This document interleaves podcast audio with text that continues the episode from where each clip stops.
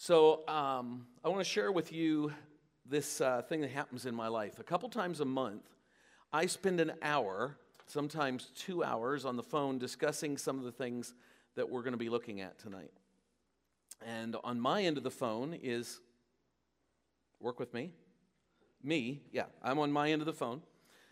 And uh, I would say, you know, I would describe myself as a person who loves Jesus. I seek to live my life in alignment with the scriptures. And I put my whole faith in Jesus as the only way for me to know God and be in relationship with Him.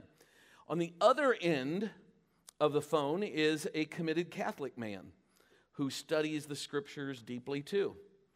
I believe he loves Jesus and he seeks to give his life uh, to Christ and be in alignment with the scriptures, and he puts his faith in Jesus as the only way for him to know God and be in relationship with him.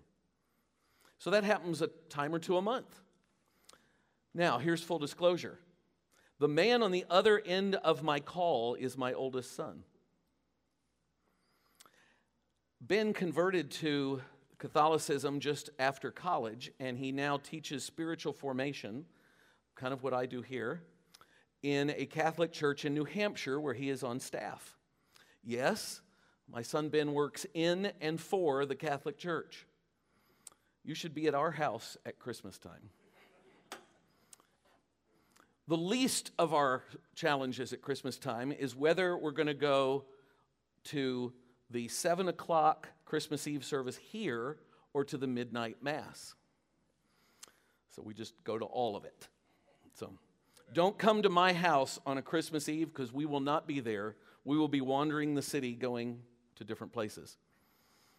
In all seriousness, I think that we both humbly respect each other's points of view. And I believe we learn from each other. So please know tonight, as we go into this, that I identify with those of you who are in families made up of both Protestants and Catholics. The whole purpose of this Reformation Fire series is to know and understand our history and to know the beliefs that are vital to our Christian faith. That is the purpose. So, let's kind of figure out where we're at in this series. Well, the center of gravity shifted 500 years ago. And it has continued to shift. But think about it. In 1517, religious and national identity were linked strongly together, more than we can even imagine, imagine it. The church and the state were tied. In that world, the notion of religious pluralism was largely unthinkable. There was one church. But when that pluralism eventually came about, it was frightening. The impact of the Reformation was not just religious in nature. Remember that it instigated a social and political revolution that spread across Europe and later to all parts of the globe. In the context of the Reformation in 1517 and in the couple hundred years to follow, words were used to raise concerns, engender emotions, and mobilize individuals for action. And in the midst of those competing worldviews, rhetorical conventions reflected the severe realities of the day. It was all about conquering and even demeaning one's opponents. There were no holes barred. And I think we somehow imagine, I think we can somehow imagine this kind of environment. Can't we just try to imagine what it would be like? No holes barred conquering each other's opponents, demeaning each other's opponents. Let's just try to think if we can come up with something that might make us understand that. Thankfully, however, that day has faded. Instead of quarrelsome attacks, I believe we can now disagree with charity. Instead of drowning or impaling one another across Catholic Protestant divides, we can now enjoy a cup of coffee together, pray for one another's families, and cherish, cherish, cherish each other as friends and even family. The Reformation had far reaching impact. not only in the formation of what is now known as Protestantism, but within the Roman Catholic Church itself. There had been, as we have seen, obvious corruption and false teaching in the medieval church. And changes were made in the years following 1517. Modern day Catholics would not hold to or defend the abuses of the church of 500 years ago. And I think we'd all agree that that is a good thing. The challenge today, however, is that we once again live in a somewhat similar environment as 1517. But rather than divisions within the church, today there is contention and division along political lines. What I believe this has done is make it nearly impossible to discuss, critique, and challenge each other without it seeming like an attack. Get what I'm saying? And I want to put forth a theory today. We can and must teach well within our churches and dialogue humbly with our Catholic or Protestant friends for the sake of certainly unity, but more importantly, for the sake of truth, which is knowable. John 8 32, and you will know the truth, and the truth will set you free. So, my hope is that as I share tonight, it will be received in the same spirit in which I intend it as a seeker of truth. I'm going to do my best to accurately represent what most modern day Catholics would say they believe. And remember, I'm doing that as a non Catholic, okay? So hang with me, okay?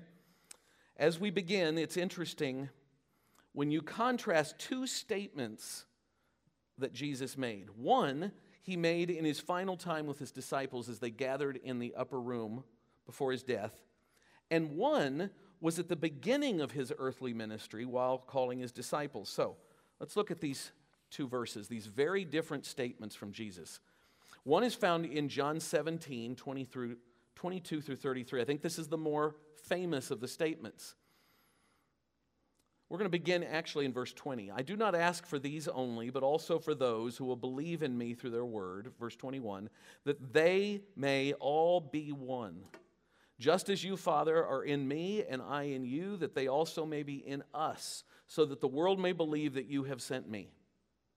The glory that you have given me, I have given to them, that they may be one, even as we are one, I and them, and you and me, but that they may become perfectly one, so that the world may know that you sent me and loved them as you have loved me.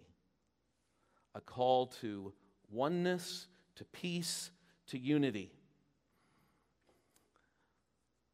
At the beginning of his ministry, Jesus says this in Matthew 10 34 through 36. Do not think that I have come to bring peace to the earth. See why this is the, le- the less known? I have come to bring, I have not come to bring peace, but a sword. For I have come to set a man against his father, and a daughter against her mother, and a daughter in law against her mother in law. Well, that's just, that just happens right on that one. And a person's enemies will be those of his own household. How in the world can both of these be true? How could Jesus, at the beginning of his ministry, say, I haven't come to give peace, I've come with a sword? But at the end of his ministry, he says, I pray that there will be unity, that there will peace, be peace and that the, my children will be one. Simply this Jesus came to bring peace and unity. But peace and unity built on anything except the truth is not true peace. Teaching that is built on Scripture and Scripture alone will always be in conflict and opposition to any teaching that is not built on that foundation. This is what must happen even within Christ Church, no matter what its denominational name. Let me say here that while, we, while there are differences and disagreements with the Catholic Church, I, we could do a whole message on disagreements with Protestant churches, those that would call themselves that. Okay, so, but because this is about the Reformation, that's why we're focused this way. Make sense? Okay. It's okay. It really is okay to speak truth when the goal of that speaking is to bring peace and unity of Christ's children, right? If everybody's just around, running around just thinking whatever they want to think, you don't really have peace, you don't really have unity, so it's okay to try to achieve that through speaking truth.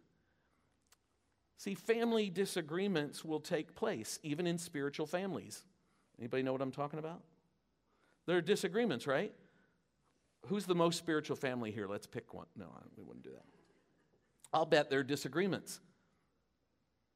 Well, those disagreements are going to take, in, take place in spiritual families just like physical ones, but it's still family. And one day, and I know we all look forward to this, total and final unity and peace will be with us. We will have it when we live forever in Christ's presence. Until then, there is going, there are going to be some family tussles along the way. So, where would Let's start here. Where would evangelical Protestant doctrine be in at least general agreement with Catholic doctrine? Now, needless to say, we can't look at every instance where this happens, so we're going to look at, consider just a few. So, on what do we agree? Well, let's talk about a few creation and sin. Catholics and Protestants agree on the doctrine of the Trinity and that all three persons of the Godhead were involved in creation. There would be strong agreement that the Father is fully God, the Son is fully God, the Holy Spirit is fully God. They are alike in every way in terms of their divine attributes and glory. You see, there's a difference there if we were comparing our belief with, you know, uh, Hinduism okay? Where we wouldn't believe in one God, we wouldn't believe in the Trinity. See, while God the Father took the primary role in creation, he spoke the universe and everything that contains it into his, in existence. The Son, it is agreed, is the agent. It was through him, according to Colossians 1:13, that the creation took place. And the Holy Spirit was and is the preparer and perfecter of that creation as he works in our lives. Both believe and teach that there are devastating results because of Adam and Eve's sin. The consequences of their sins were not confined only to them. Sin spread, it spread universally, and every person who comes into the world is impacted by that sin. While many points of differences separate us, both Catholics and evangelicals agree that what is called original sin is transmitted to everyone. On what else do we agree? Well, I believe we agree on God's divine initiative in salvation. Catholics and evangelicals would also agree that from all eternity, the triune God purposed to provide redemption for the people he would one day create and permit to fall. 1 Peter 1 19 and 20 tells us that Christ tells us that Christ as the sacrificial lamb was foreknown before the foundation of the world. And at the right time, in the right place, the enactment of that plan began to unfold and as it says in Galatians 4 4 and 5, God sent forth his Son, born of a woman, born under the law, so that we might receive the adoption of sons. Aren't you glad God did that? And aren't you glad we're all getting that part right? 2 Timothy 1 9 says that this holy calling that of coming to God for salvation, that holy calling, was not because of our works, but because of his own purpose and grace, which he gave us in Christ Jesus. So, we see that the plan for, the offer to us, and the application of that salvation is all from God. Now, as Protestants, we may be surprised to learn that Catholic theology denies any role for human initiative and merit at the outset of salvation. Rather, its beginning depends solely on the grace of God, and we would agree. It is stated this way in the Catholic Catechism No one can merit the initial grace of forgiveness and justification. God took the initiative in salvation. What else? Well, we would agree on the saving work of Christ. Both evangelicals and Catholics also agree on the saving work of Christ through his crucifixion. Acts 2:23 teaches us that Jesus was delivered up according to the definite plan and foreknowledge of God. Both contend that Christ's death achieved redemption, paying the purchase price for helpless people caught in the bondage of sin. It was also a picture at the cross of what is called propitiation. It's the satisfying of the furious wrath of God against sin. Both churches would agree. A third image agreed on is that of what's called expiation. E X P I A T I O N. I've become a spelling scholar over the last few weeks. Expiation, meaning that the liability to suffer punishment because of sin and guilt is removed our liability is removed. And finally, we would both say that the cross brought reconciliation and thus removed the dividing wall between holy God and sinful people and restored the two parties to friendship.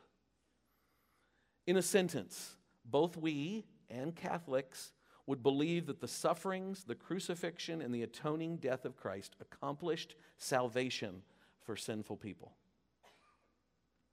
With me so far? One more agreement the work of the Holy Spirit. Both Catholics and evangelicals would agree that the Holy Spirit, is the third person of the Godhead, has been at work since before creation through today to point men and women to Christ for salvation. And in addition, has been praying for believers. The Holy Spirit illuminates Scripture to us, gives spiritual gifts to His children and guide, guides us in righteousness. He works to bring unity in the church and establishes its leaders. Well, while there are points of disagreement, clearly there are many points in common, and we could go on with several others. So, we're connected on some really important issues of faith, correct? But there are some key differences that I want to make sure we understand. And we're going to look at only two critical doctrinal areas that are at issue. Where do we disagree? The first one spiritual authority. Spiritual authority.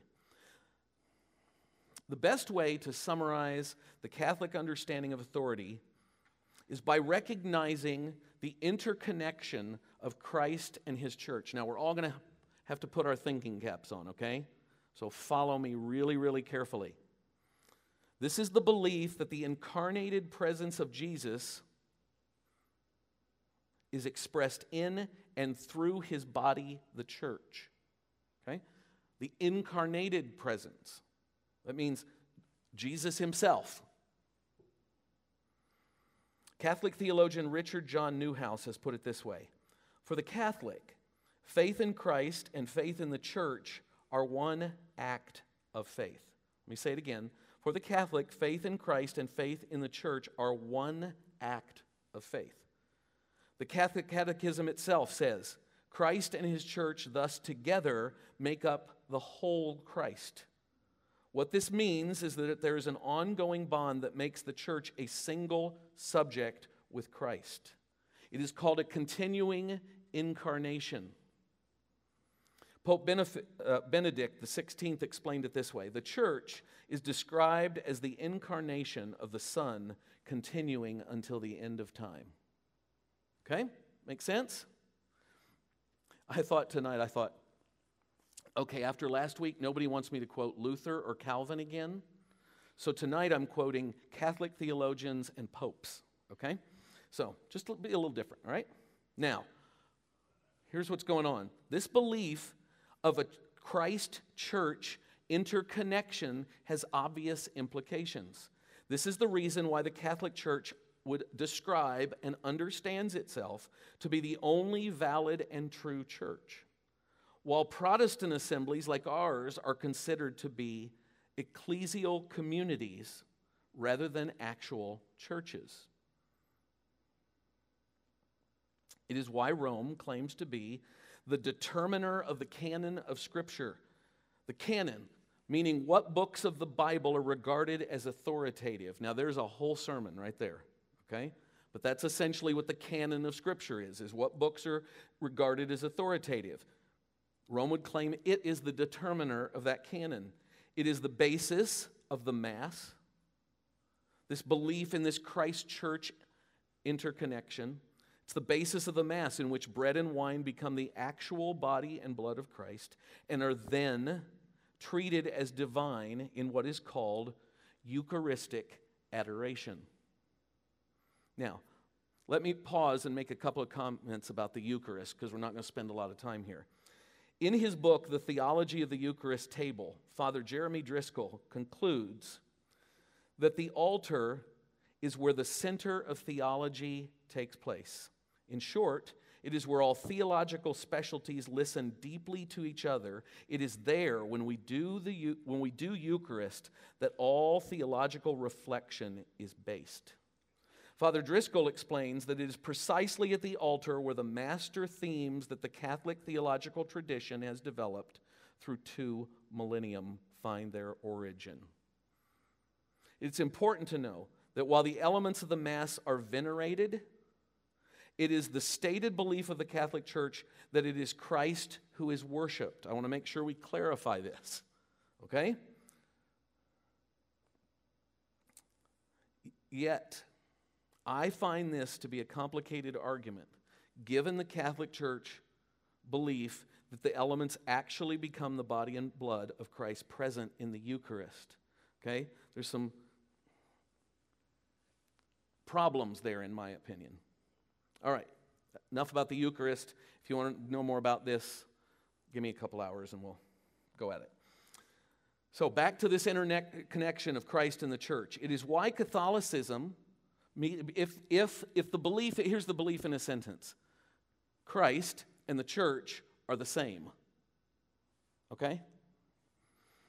It is why Catholicism mediates prayers and righteousness and merits. It is why evangelism for the Catholic Church is at its core a matter of calling humanity home to Mother Church, which it regards as Christ in the world.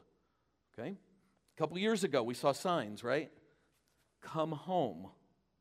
Anybody see those? That's, what, that's where this came from. Evangelicals agree with Catholics that a vital union exists between Christ and his church, right? We agree that Christ is the eternal Word who speaks from his church, resulting in a deeper experience of holiness and a witness to the world. But there is a nuanced but very important difference. From the evangelical perspective, the Catholic concept of continuous incarnation the idea that Christ's actual being, infallible revelation, and authority subsist in one holy Catholic apostolic church, we would say is inconsistent with Scripture. Okay? So you understand this concept of a continuous incarnation? For instance, I would make the argument based for the evangelical idea based on the bodily ascension of Christ in the, the bodily ascension of Christ and the promise of the bodily return of Christ in Acts 1. Okay, you know where we're talking about? Acts 1, Christ bodily ascends. He leaves the earth and says, I will return in this same way. This conviction that Scripture alone is the one body of divine revelation and therefore the supreme authority. Thus, the statement we looked at last week sola scriptura. Scripture was left with us because Christ bodily left the earth and will one day bodily return. Historian Alister McGrath puts it this way Jesus is the living word, and thus the Bible is understood as having the authority of the risen Christ. Jesus stands at the heart of the Christian faith, and so must the Bible. There is an intimate interconnection between the Bible and Christ, evangelicals would say. It is meant by which, it is the means by which Christ is displayed and proclaimed and manifested. Thus, the Bible, not the church, is the sole source of Christ's authority. Okay? Now, that was very complicated. Shake your head if you followed most of that. Okay? So, section in a sentence. The Catholic Church would say that Christ and the church are one. Okay? The church is not only the representative of Christ, but is Christ himself. Evangelicals would say Christ is found in the scriptures. Okay? That if you want to find Jesus and see Jesus, you look into his word that he left us to discover him. Okay. Now that cleared up for some of you. Some of you, for the first time, are actually shaking your head yes. Okay, good.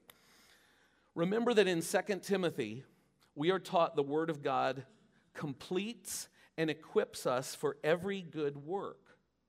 The Word of God equips us. So we seek to live out our salvation with explicit connection to the Word. And so we come to the second important difference that we'll consider. Now, I've just picked two because these, I think, are the two main ones, okay? The second one is salvation. How are we saved? Kind of critical, right? We've already looked at the areas of agreement on this topic, but there are some important differences. One fundamental disagreement concerns the reason why God ultimately accepts sinful people. Why does God accept sinful people? For Catholics, this acceptance is the culmination of a religious process, a faithful life nurtured by grace that is conveyed through the sacraments. In the Catholic Church, these include baptism, confirmation, the Eucharist, or we would call it the Lord's table, penance, the anointing of the sick, ordination, and matrimony. As a side note, for evangelicals, we recognize only two ordinances baptism and the Lord's table. Some evangelicals would add a third sacrament of foot washing. Based on the teaching in the Catholic Catechism, it says this, and I quote Justification involves the free forgiveness of sins and the recreation of the sinner through the infusion. Remember that work from last week? Okay? Infusion of justifying grace, otherwise known as sanctifying grace. This infusion makes us God's truly just friends and adopted sons. God also causes justification work working through the sacraments of baptism and reconciliation. The basis for justification, the grounds on account of which God justifies, are the merits of Jesus Christ. Okay, some agreement and disagreement in that statement, right? So here's the idea. In the course of growing, and I'd say we all want to grow as Christians, right? We all want to grow in our faith, right? In the course of growing, the Catholic Church would say, one merits divine favor and by doing so eventually receives the divine declaration of acceptance,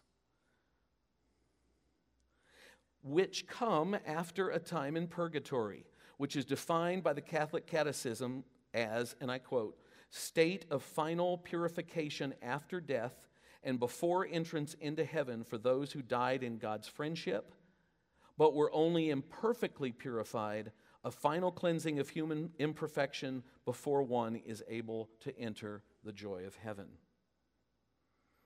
While the initial grace of salvation cannot be merited, remember we said that was a point of agreement. That is the unmerited favor of Christ, that initial grace. We would agree with that.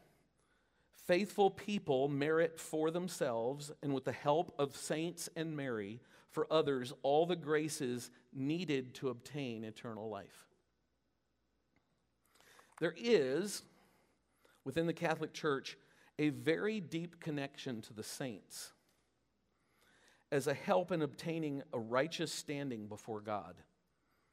This connection is seen as an extension of the community of believers within the church. This idea is the, the idea is this that much like we would ask a Christian friend to pray for us, I hope you do that in your small group.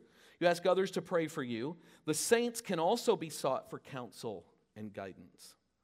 This is also true when the soul is in purgatory because the prayers and the righteousness of the saints can be transferred to the one waiting that declaration awaiting that declaration of righteousness that will allow them entrance into heaven. There's this very tight connection with the saints, okay? The key person, a, key, a, hugely key person in this whole process, is Mary, the mother of Jesus. A key declaration of Catholic tradition, tradition is this The most blessed Virgin Mary was, from the first moment of her conception, by a singular grace and privilege of Almighty God and by virtue of the merits of Jesus Christ, Savior of the human race, preserved immune from all stain of original sin and redeemed, remained free of every personal sin. Well, because of her immaculate conception and what is called her perpetual virginity, as well as her bodily assumption, the taking up of her body into heaven at the end of her earthly life. Those were three key doctrines I put all in one sentence. We can talk about that later too. The teaching is that she joined herself with Jesus suffering on the cross and holds a role as the mother and co initiator of the church. So, Mary is therefore highly, or within the words of the Catechism, super venerated and seen as the co advocate, the helper, and mediator along with Jesus between God and man. Now, as evangelicals, we believe that fallen humanity is unable to secure the smallest measure of divine merit. I've tried, it doesn't work. Okay? Can't do it on our own. Even the most selfless examples of human behavior are unworthy of God's favor. And this would even include those, I believe, who died before and could be considered saints. I would say that this also includes Mary, since scripture affirms in Romans 3:23 that all have sinned and fall short of the glory of God. Instead, divine acceptance is based on the perfect righteousness of Christ which is imputed. Remember that word from last week? Imputed, transferred by legal decree.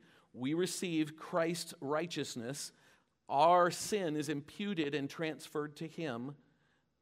It's imputed to sinful people. In other words, because believers are in Christ, one of Paul, the Apostle Paul's favorite phrases for Christians, we are in Christ. We are clothed in His perfection. We are regarded by God as completely righteous. So, unlike the Catholic system, in which the decisive verdict of God's ex, uh, acceptance follows a lifetime of accumulating sacramental grace in one, which one accrues merit, Protestantism emphasize, emphasizes the decisive point when people believe the gospel. And at this moment of conversion, God accepts sinful people. Once converted, we would teach the children of God set forth on a journey toward holiness called the process of sanctification. According to Colossians 1 20 through, 22 through 23, growth in personal holiness is authentication. Very important word, authentication, wow, of the reality the authentication of one, the reality of one's faith, rather than part of the process toward faith. You see the difference? That our sanctification is working us to be more like Christ, not in order to be part of obtaining the grace of Christ.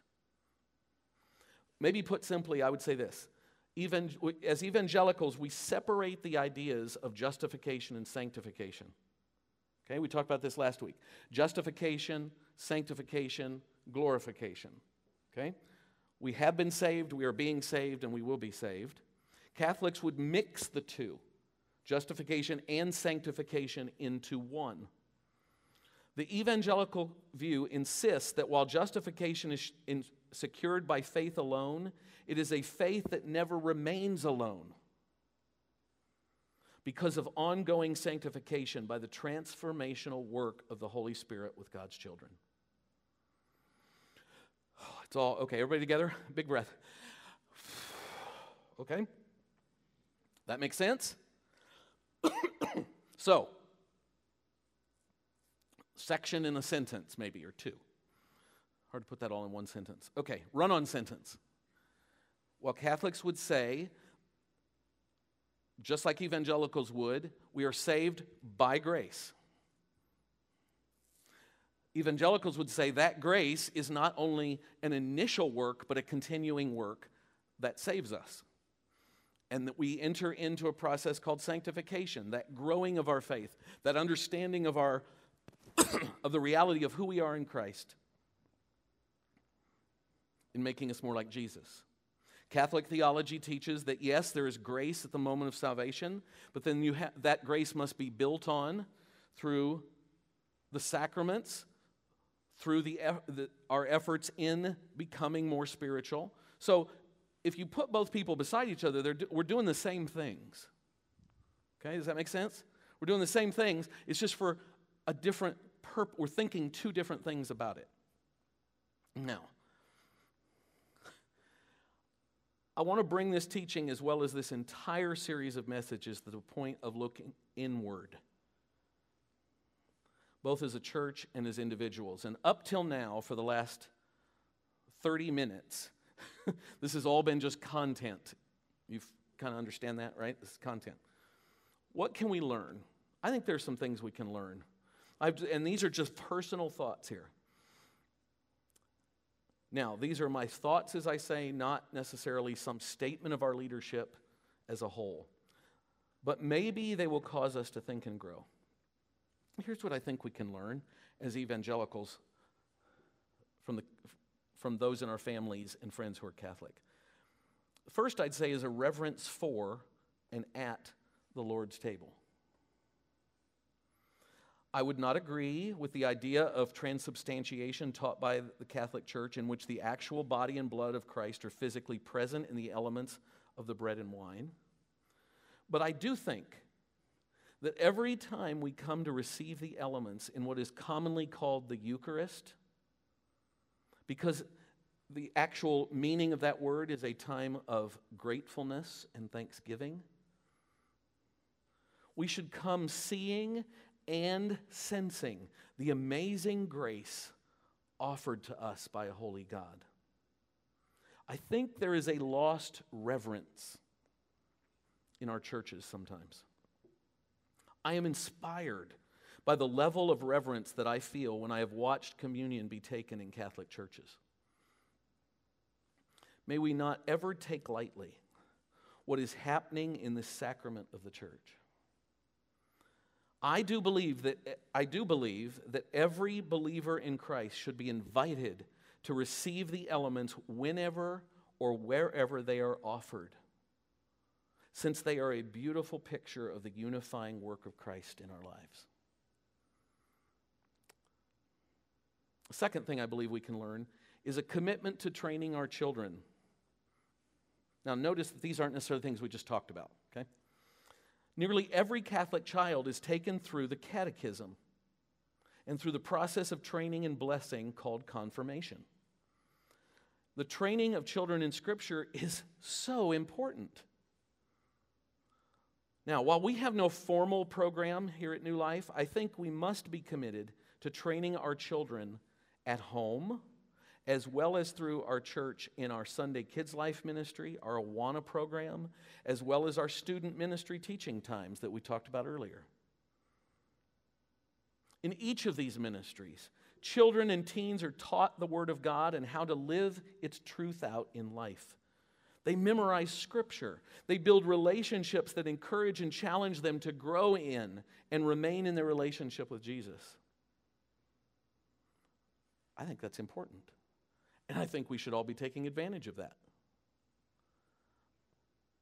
Also, I'd encourage each of us to take what Chris told us earlier and take the next 52 days and be part of the Truth Challenge and grow, go through it daily with our children. There is no better Bible training that what, than what happens in a home.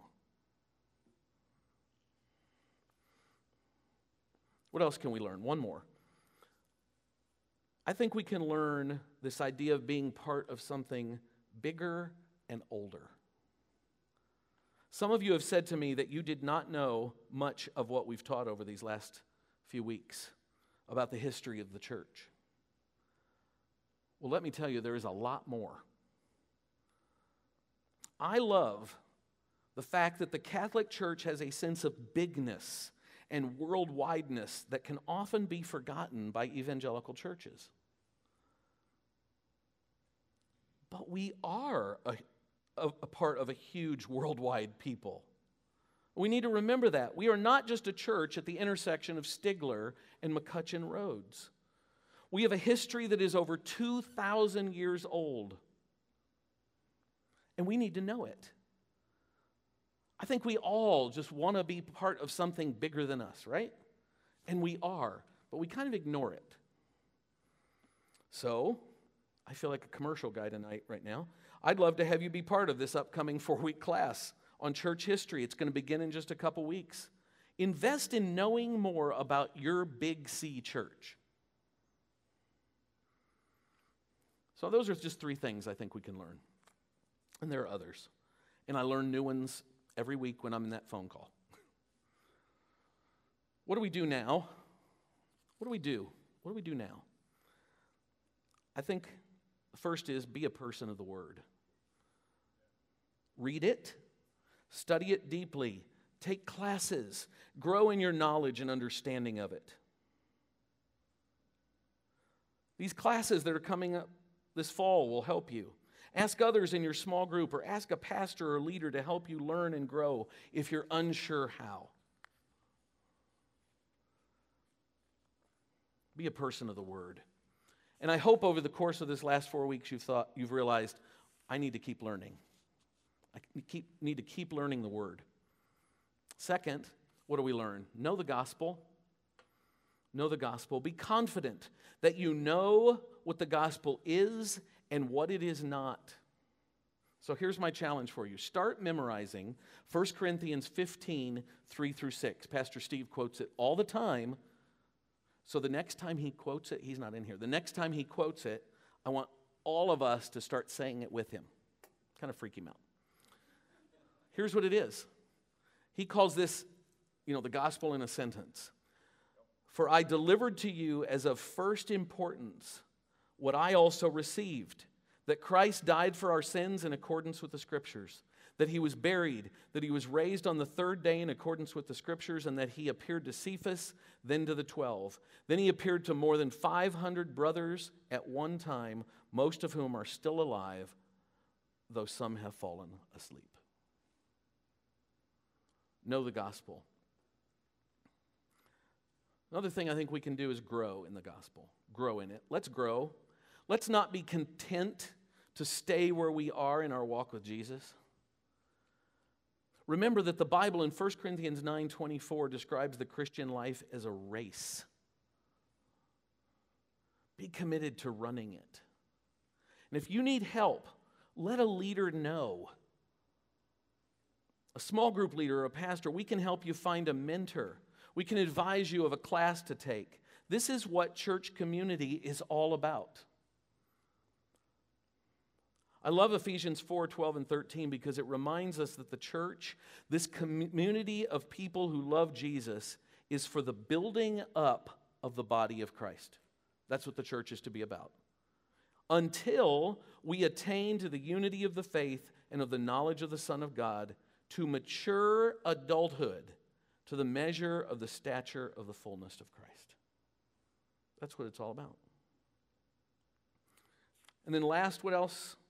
Do we do now? I believe we respectfully dialogue. We respectfully dialogue. Share with your Catholic friends. First, know what you're talking about. Don't find out all your information on some wackadoodle blog. They're out there, if you didn't know. Just thought I'd let you know. Know what you're talking about, but share. Do this in a humble and caring way.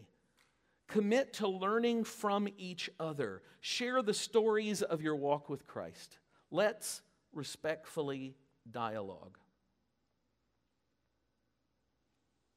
Now, let me bring this whole thing to a final close with a reality check that we need to understand. And I know this will feel kind of like a Debbie Downer at the end, but I want to be clear.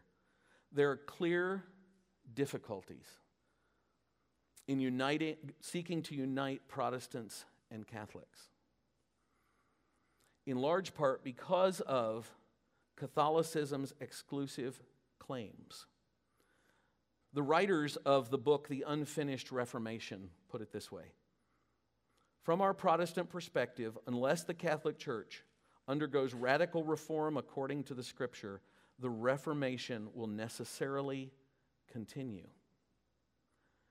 At the same time, the Catholic Church must demand that Protestants return to Mother Church and cede to papal authority. That's problematic, right? These are deep, deep divides. While we pray fervently for the unity of Christ's church, as he did, as long as these divides endure, so too must the Reformation. Let's pray.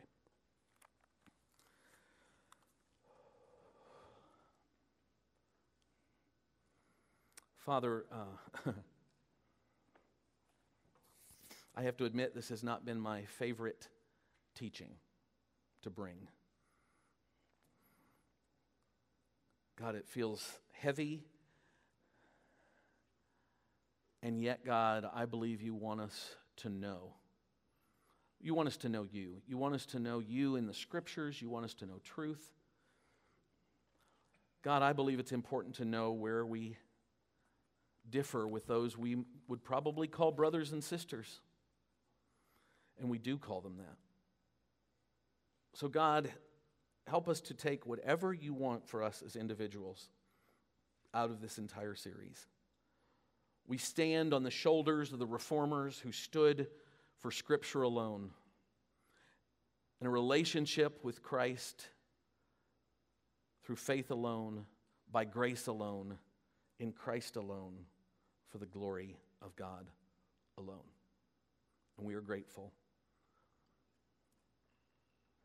May we know what we believe and be confident in what we believe